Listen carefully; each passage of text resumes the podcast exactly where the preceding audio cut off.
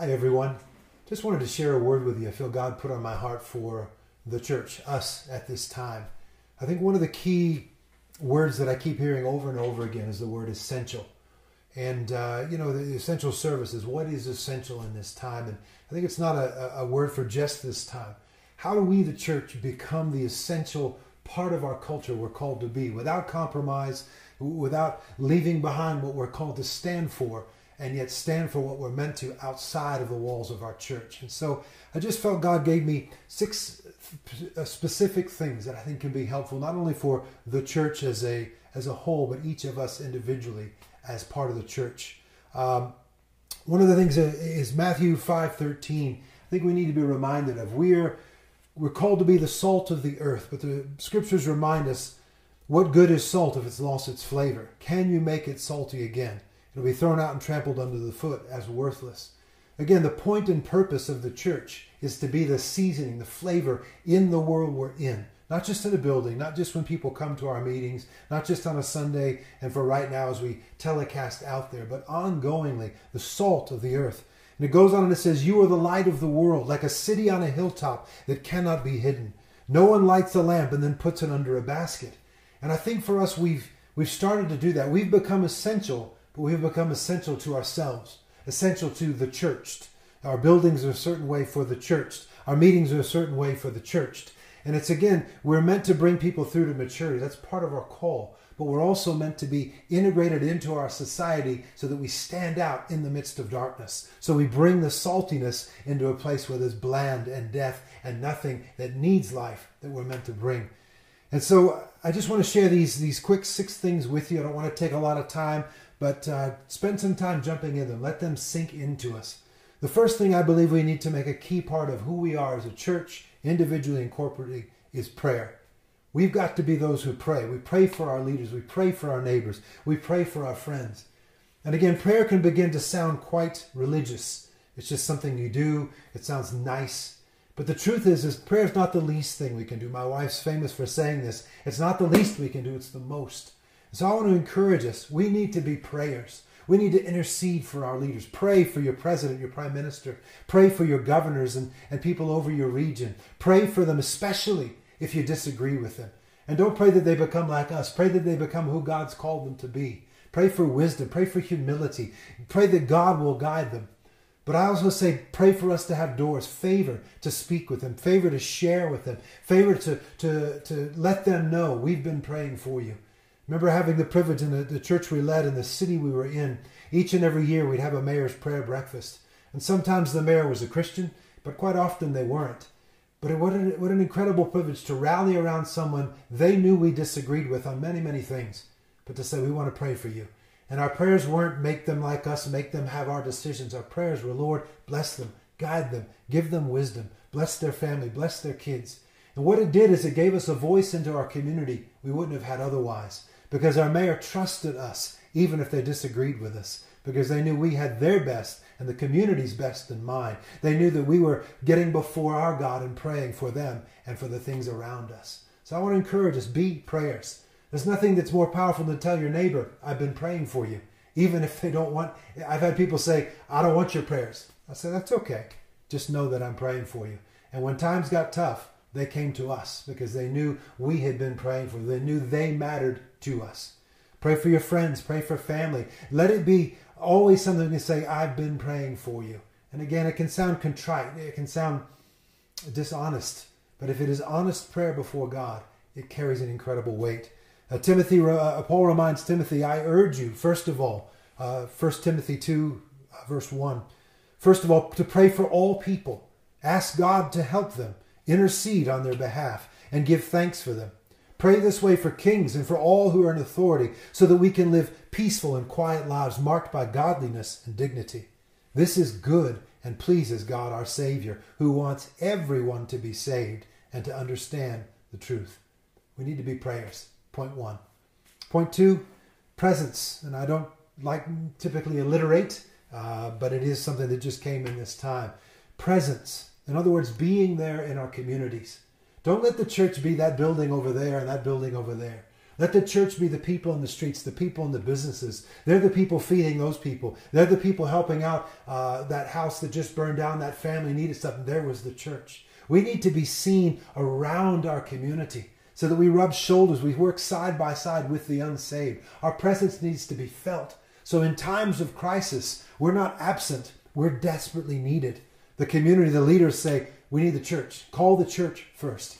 That presence makes such a huge difference.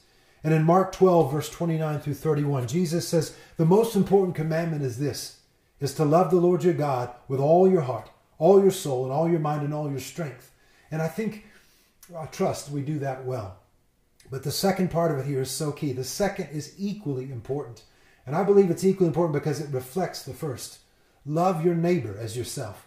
No other commandment is greater than these. Well, again, love is something we can say, but it's always better if it's something we do. We demonstrate the love we have by our actions. And we need to just be out there caring for our neighbors, caring for our community. If there's a tragedy in the community, the, the church is on the scene. And it doesn't have to be just our church, but let it begin with us and then working together with other churches in the community. Number three, the poor. First was prayer, second, presence, being there. The third is the poor. And again, uh, Jesus spoke much about the poor, but one of the, the heart of God is that those who have care for those who do not have. The early church was known for that. People sold their houses, sold their, their possessions, and gave to those who had need, so that none had too little and none had too much. And I'm not saying you go sell your house, do what God leads you to do. But if we do have more than we need, we need to make sure that we're caring for those who don't have enough. And it is a privilege to care for the poor. We've had the, the honor of bringing people and walking them through homelessness into a life, into to work and opportunity and growing and finding joy in themselves and finding their destiny in Christ. It is an incredibly rewarding thing. That's not the reason we do it, but what a blessing, what a privilege to, to care for those who are left alone. And as we begin to do that, our communities will recognize the church is taking care of a need of the community. It makes us essential to those around us. And again, 2 Corinthians 9, verse 6 through 9 says, Remember this a farmer who plants only a few seeds will get a small crop, but the one who plants generously will get a generous crop. You must each decide in your heart how much to give, and don't give reluctantly or in response to pressure. So don't go do this because I said so. Don't go do this out of religious duty. Do it because you, you love and you want to give, and, and do it with joy because God can entrust us with more as we give more. And he says, And God will generously provide all that you need. Then you will always have everything you need and plenty left over to share with others. And friends, it says, They share freely and give generously to the poor. Their good deeds will be remembered forever. What an incredible privilege and call. And you know, James reminds us, what good is it to say, "Oh, I wish you well," and not do anything about it? We need to care for those we see. We need to be those the community knows as the ones that look after the unloved. Next one in this, number four, power. How do we become essential in the community? Well, friends, we're not natural people. We're not meant to be. And I think sometimes we operate way too naturally. We have church, we, we do meetings, we do what we can do, and that's good. We need to do what we can. But we need to remember that we are filled with the Spirit of God, the power of God. The one that raised Jesus from the dead dwells within us.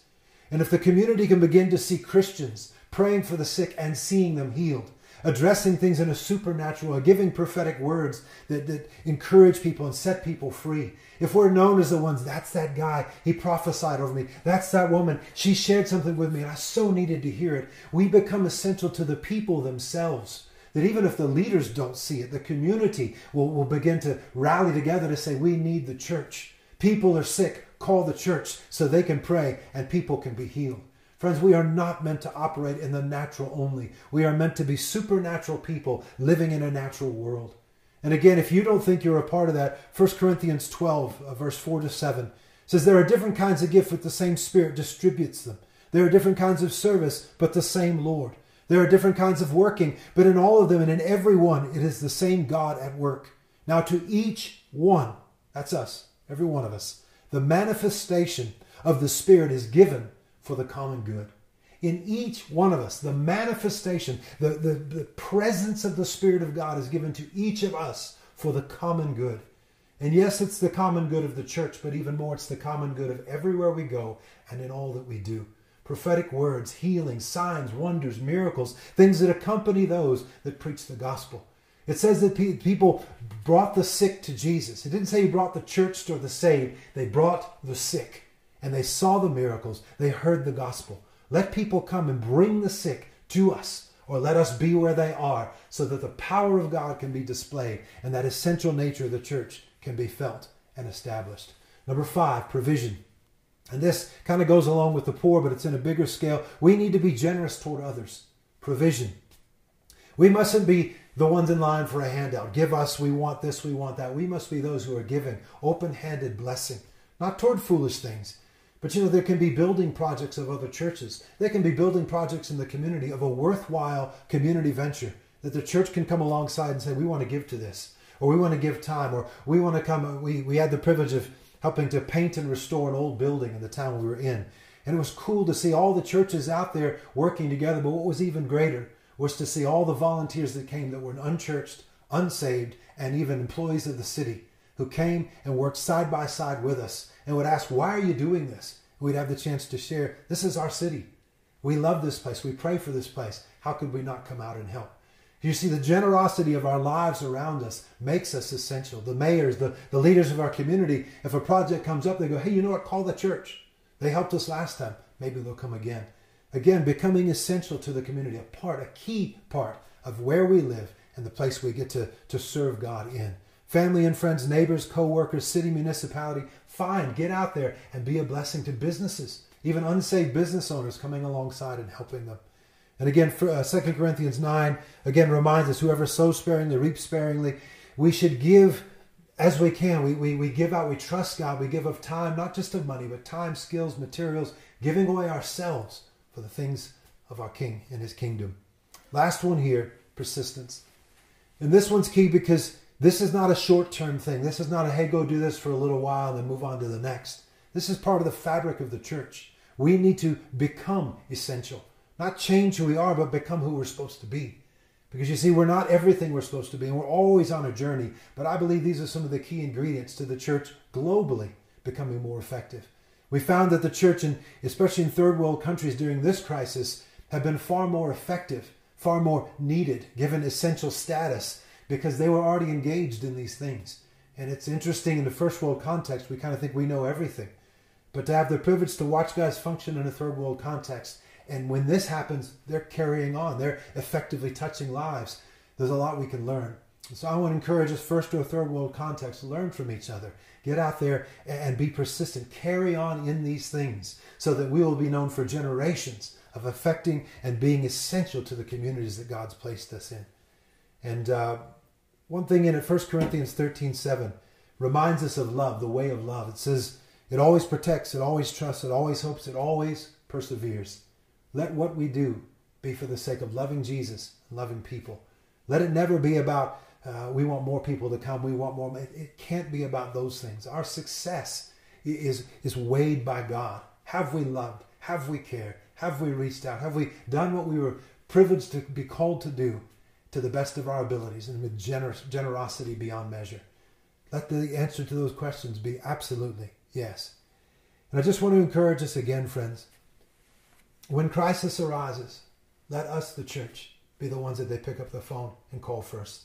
Let us be the ones that they think of. Many different organizations that are still in existence today were birthed out of that desire, from the Salvation Army to the Red Cross. They were birthed in the, birthed in the heart of Christians who desired to take the church outside of its walls and become a needed part of our society, shaping society from within by representing Jesus in it. Light in a dark place, salt in a world that needs the flavor of Jesus.